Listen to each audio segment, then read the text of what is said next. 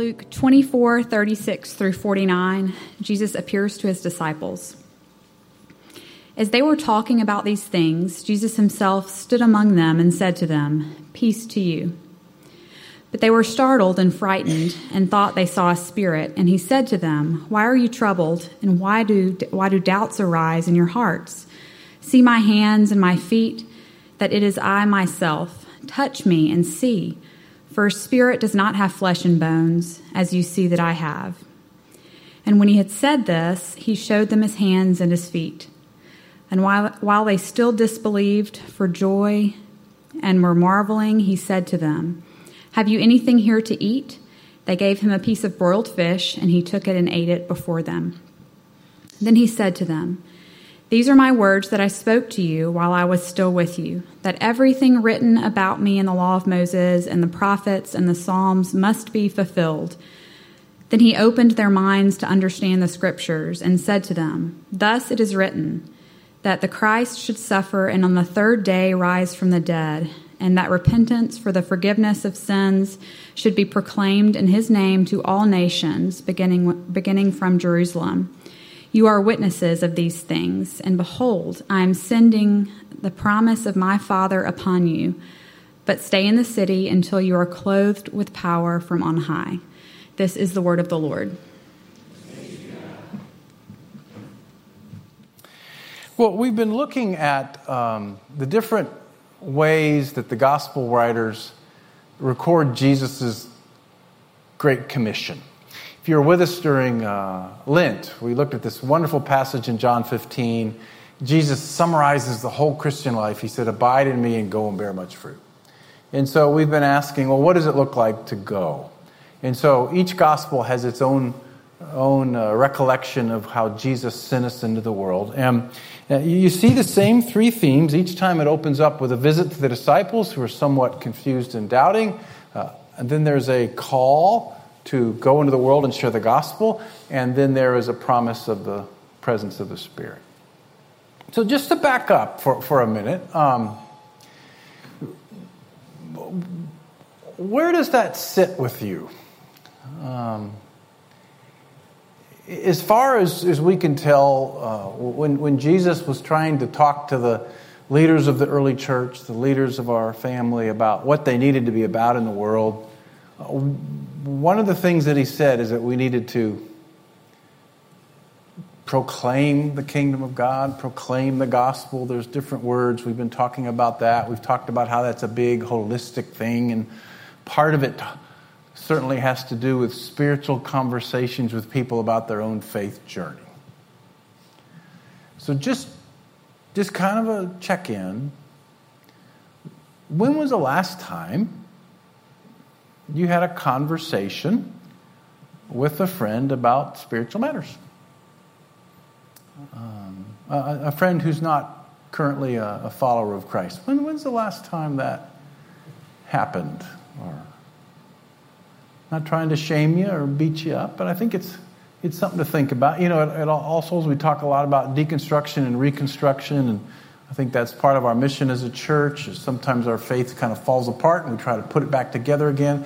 I, I want to suggest to you that however you put it back together again, some aspect of talking to others about the spiritual life and encouraging them if they want to be encouraged uh, to embrace the story of the gospel of Jesus Christ is, is part of any kind of reconstructed faith. Uh, if you pull that out, I'm not sure you have Christianity anymore. No, there's a lot of ways to do it, a lot of ways we don't want to do it, but it's got to be part of the equation. So let's look at this tonight and, and think a little bit about what that might look like. Again, he comes to them, they're startled, frightened, they're troubled, and he talks to them about having peace. And I find that very comforting, again, that the, the, the, founders of our movement were troubled and doubting and wrestling. And I know sometimes we, we feel like, you know, I don't, I don't want to, I don't really want to talk about my faith very much because I've got these questions and actually, I don't tell everybody about some of them and there's sometimes that I doubt the whole thing's even real. I don't tell people that, but sometimes I feel that way, and I better not talk about it because the people that talk about it, they know. They're certain. Well, this suggests, I think, that at least some of the disciples weren't.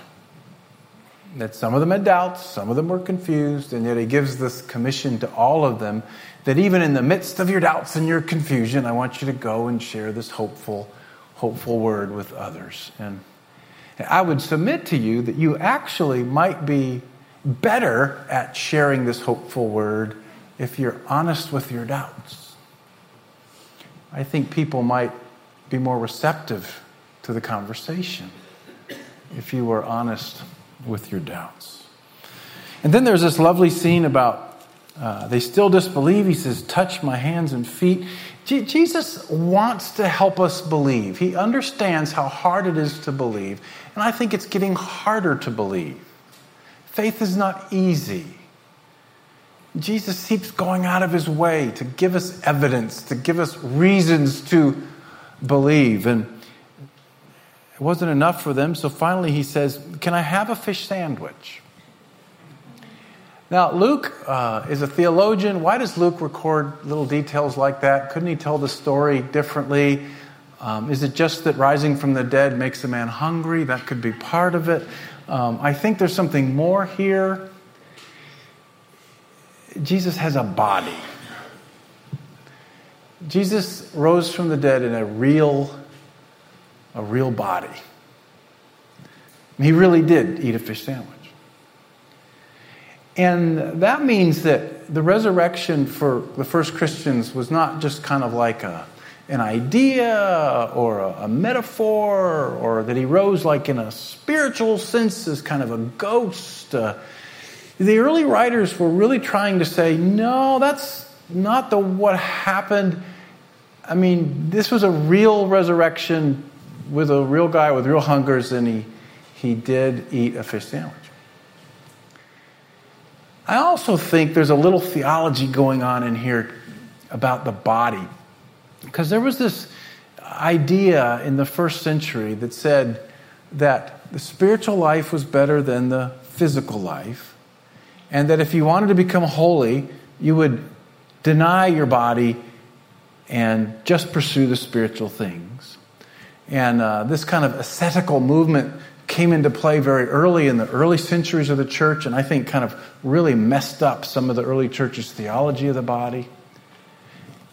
I think the reason Luke records this is because Jesus could have said, Ah, my disciples, I have left the fallen body behind, and now I feast on the desires of the Spirit. I no longer need the lower passions of the flesh. I have now arrived at the epitome of the Spirit. No, he says, I need a sandwich. And I, think that's a whole sermon, but I think that means that our bodies are good, that hunger is good, that desire is good, that sex is good, that fish is good. You know, I heard a crazy sermon a while ago where the guy was comparing John the Baptist. He's running around the desert in these old chakas, eating bugs and just yelling at people. And, and then Jesus comes along, and what's Jesus accused of? Too many dinners out with wine. Just drove people nuts. They couldn't see how a holy man could like to party like that. And uh, this guy's sermon was saying he thinks that, that Jesus was saying this is no longer the age of John the Baptist and his asceticism. He, said Jesus was an Epicurean. I'm not ready to go maybe that far. But the guy spends a lot of time drinking good wine and having fun in the, in the Gospels. And so I think part of this little clue here is the body's good. Yes, there's all sorts of ways we can mess that up and it can become idolatry and addictive, and we got that. But the body's good. Then he said to them, These are my words And now he tells them the whole story of Scripture, everything written about me, going back to the law of Moses, the prophets, the Psalms must be fulfilled. Then he opened their minds to understand the Scriptures, all of the Scriptures. And I, he tells them the, the whole story of redemption, the whole drama of redemption.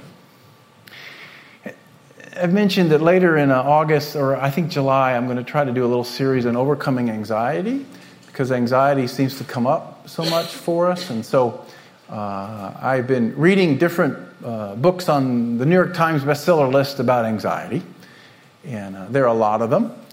Uh, one I just finished was very interesting. It was by Matt Haig. It was called Notes on a Worried uh, Planet. Um, hey, come on in, grab a seat. Happy Mother's Day. We're glad you're here. And it's, it's a brilliant reflection on um, uh, how many causes there are in our world that make us anxious and kind of frightened people. But he, he never once mentions God. And it never occurs to him that being cut off somehow from God and the story of what God is doing in the world might actually have something to do with our anxiety.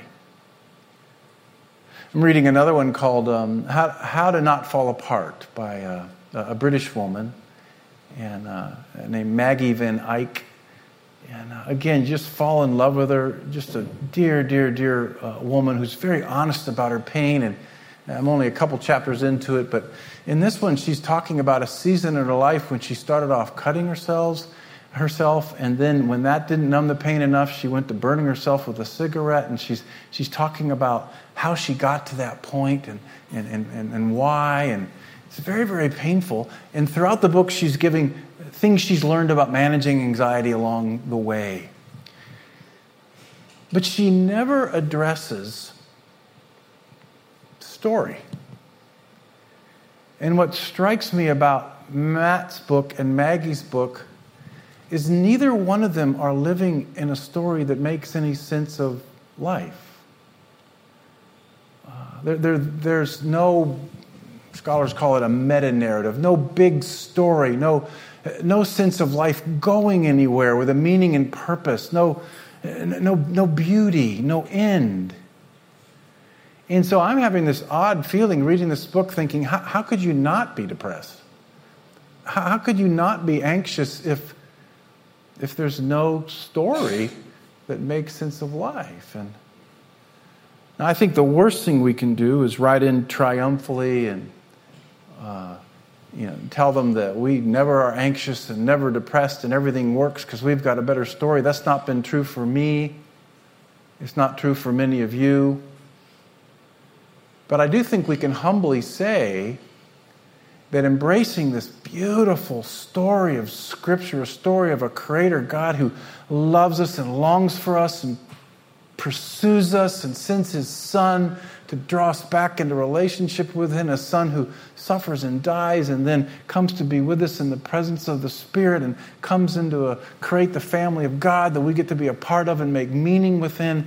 That that bigger story is what helps me cope with anxiety.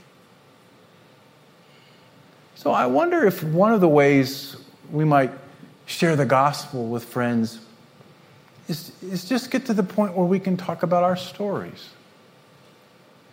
And, and maybe spend some time asking so, what is the story that you use to make sense of your life?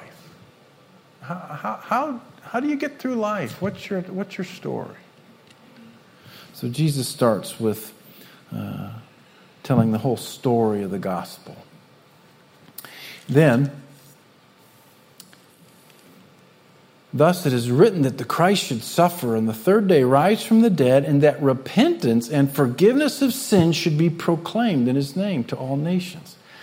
Now, that's a little shorthand there of the summary of the gospel repentance and forgiveness of sins. Repentance, forgiveness of sins. Three words, but here's what I find really challenging. I don't think many of our neighbors have any kind of a framework to hear what those words might mean. or, or perhaps that they don't even care. Uh, in these wonderful books that I'm reading by Matt and Maggie, never do they say, I woke up in the morning desperately in need of forgiveness for my sins. Where can I go to find forgiveness of my sins? Uh, I, I read them waking up very anxious, waking up perhaps loathing themselves for something that they did, waking up perhaps uh, tormented by uh, uh, an inner mental struggle, waking up perhaps uh, not at peace. Uh, several of them describe panic attacks and just very painful ways. And they're, they're thinking about how do I get on the, the train without having a panic attack? How do I go to the supermarket without having a panic attack? Panic attack? But they're not associating that with I'm out of relationship with a holy God and how do I restore that relationship and find peace? It's almost like the solution that the church has is not to the problem that our neighbors are wrestling with, at least on the surface. I find that to be a real, a real challenge. Um, so, so what do we do? Um, when I came to church two weeks ago, uh, I think it was Dogwood Arts Fest. It was one of the great festivals that we have, and it was sunny, and people were laughing and dancing and singing, and it just was a beautiful day.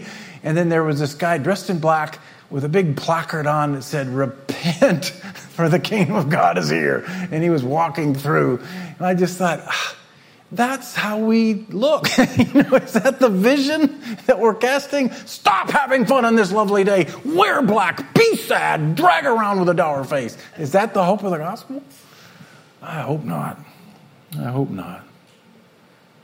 So, what do we do? How do we talk about this? Well, let's start with the word sin for just a moment. Um, in the Greek, it means to miss the mark, the mark of God's holy law. But if you have no concept of a holy God, if you don't believe in God, or if your concept of God is some sort of maybe divine, uh, interpersonal force that's active in the world, like in Star Wars, which is increasingly the way people think about God if they think about Him at all, then this whole idea of you've missed the mark of a holy God makes no sense at all.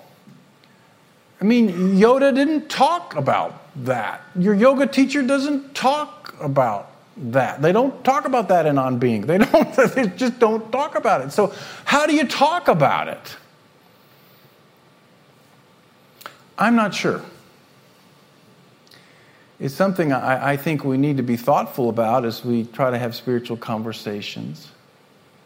Uh, I'm thinking, one, that it's a long process that these kind of conversations take years. And that maybe it begins with helping a person identify with where they are not flourishing as a human being, where they are cut off from life, where they are disconnected from a greater purpose. Now, that's not all sin is. I know that. There's a lot more to talk about. But I wonder if that's kind of a common ground that we could find. Instead of just starting with you're at odds with a holy God and we got to deal with that, maybe we start with something is wrong.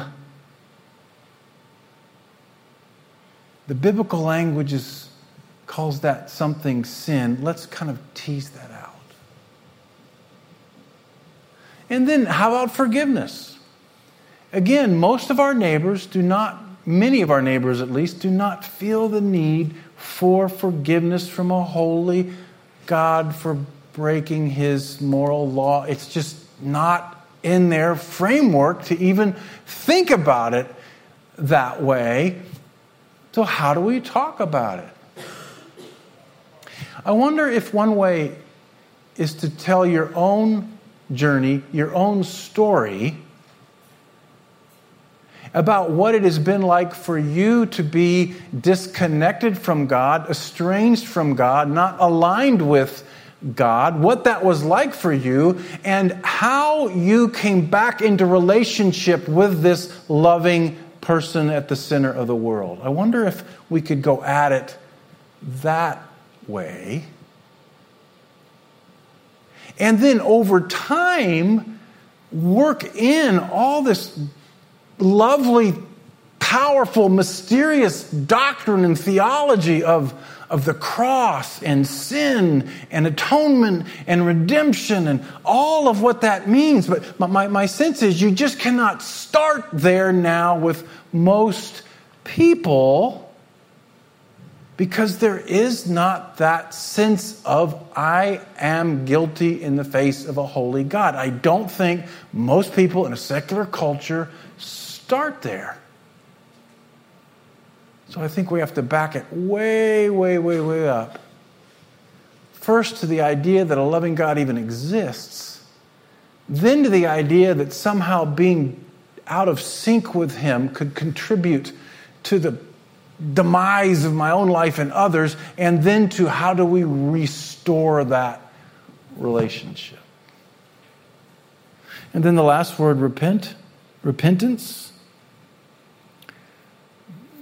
means to realign, change the mind in a way that changes your behavior.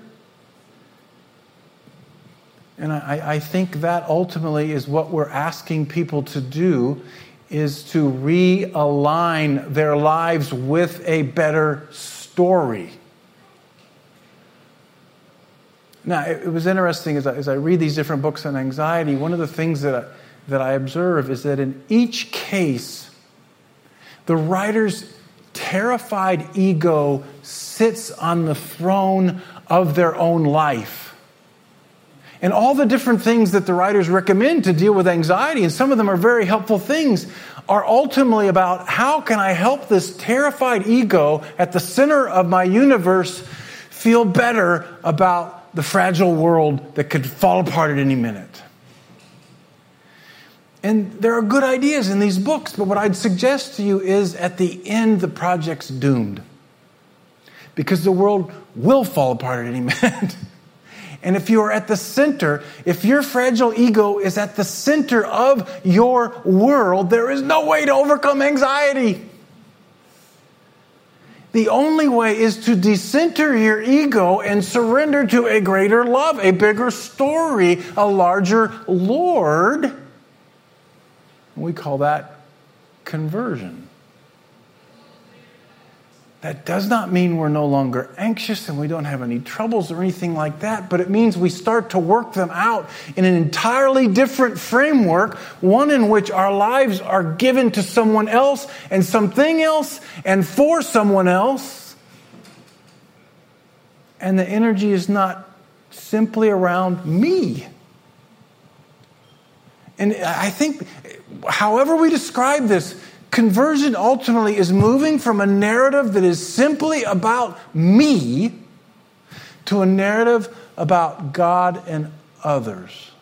That's the soul shift. That's what repentance means. Jesus says, You're witnesses of these things. You've seen this, guys. And I think this is so true. Talk about what you've seen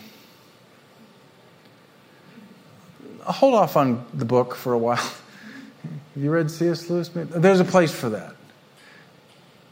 I think a better step is can I just tell you how my faith has helped me with my depression?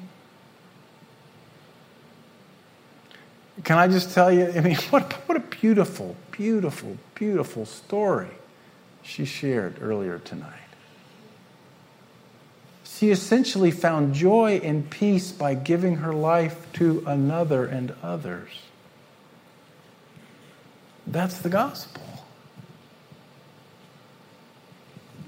And lastly, he says, Behold, I'm sending the promise of my Father upon you, but stay in the city until you're clothed with power from on high. Again, we need, we need Pentecost. We need the Holy Spirit.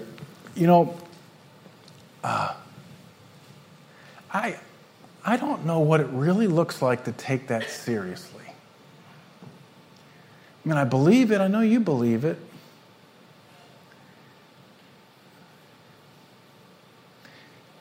I'm just so aware lately of the lack of spiritual power in my words. I don't know if it's because I'm tired.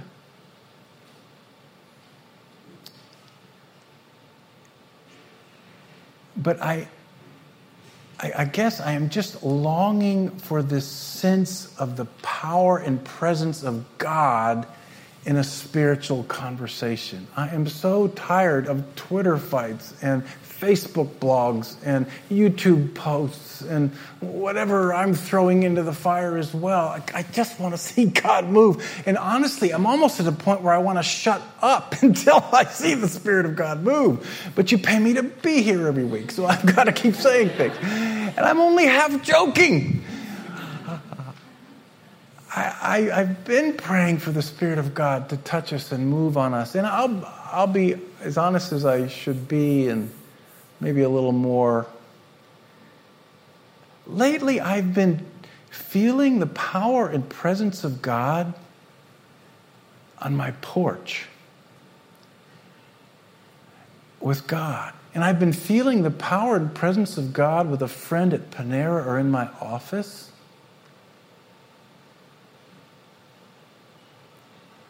I haven't been feeling the power and presence of God in here very much. And I, Matt and I pray about this. We talk about this. I don't, I don't, I'm not criticizing you or me or him or the sound system or, you know, I don't, that's not the point in this. But if we are going to witness to Christ in this age, it can only be by the presence of God. You know, you can, pre- you've seen this if you've been around for a while. You can have the absolute worst sermon in the world with no, no rhetorical sophistication. And if the Spirit is all over it, God's people are moved and touched and changed. You can have the best sermon in the world. But if there is no power there, it's just empty rhetoric. And I, I, one of the reasons I'm going away this week and I'm not going to develop the lectures like I was going to do is I just feel like God's saying, shut up for a while and sit with me in the woods. So that's what I'm going to do. If I say any more, I'll, I'll get even more in trouble. So we'll stop at this. Lord, um, please, please, please give us the power of your Holy Spirit to talk about spiritual things. And not just for me, Lord.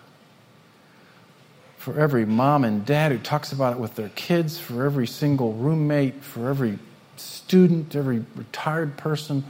Lord, we all need this. Right now, Lord, when I, when I think about going into all the nations and proclaiming the gospel by the power of the Spirit, I just have this picture in my mind of a stove where the dimmer light is just barely even on. The flame is just, it's there, but it's almost like the pilot only. Lord, as we approach Pentecost, would you turn up the flame so that whatever conversation we're having would, would have more of your power soaking it? God, I confess I haven't felt it quite a while in my preaching. And I know feelings are deceptive. But as we draw near to Pentecost, God, I'm, I'm tired. And sometimes I feel like I'm just talking. Please, Holy Spirit, come. Amen.